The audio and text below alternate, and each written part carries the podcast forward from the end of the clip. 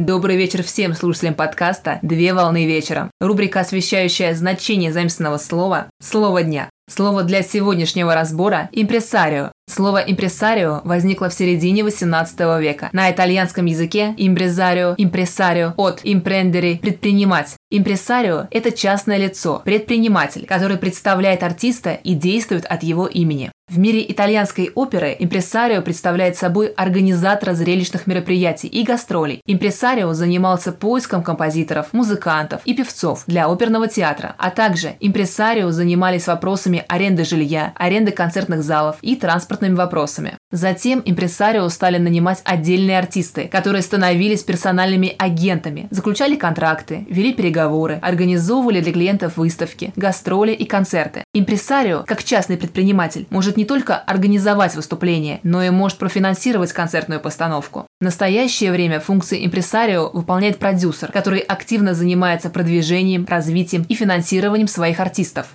Влиятельным импресарио был итальянский композитор Антонио Лучи Вивальди, годы жизни с 1678 по 1741 год, который в 1714 году управлял сезонами в Венском театре. Известным импресарио был русский антрепренер Сергей Павлович Дягилев. Годы жизни с 1872 по 1929 год, который в летние месяцы с 1908 по 1914 годы организовывал зарубежные гастроли артистов императорских театров с русскими сезонами, благодаря которым русская опера и балет прославились на весь мир. На сегодня все. Доброго завершения дня. Совмещай приятное с полезным.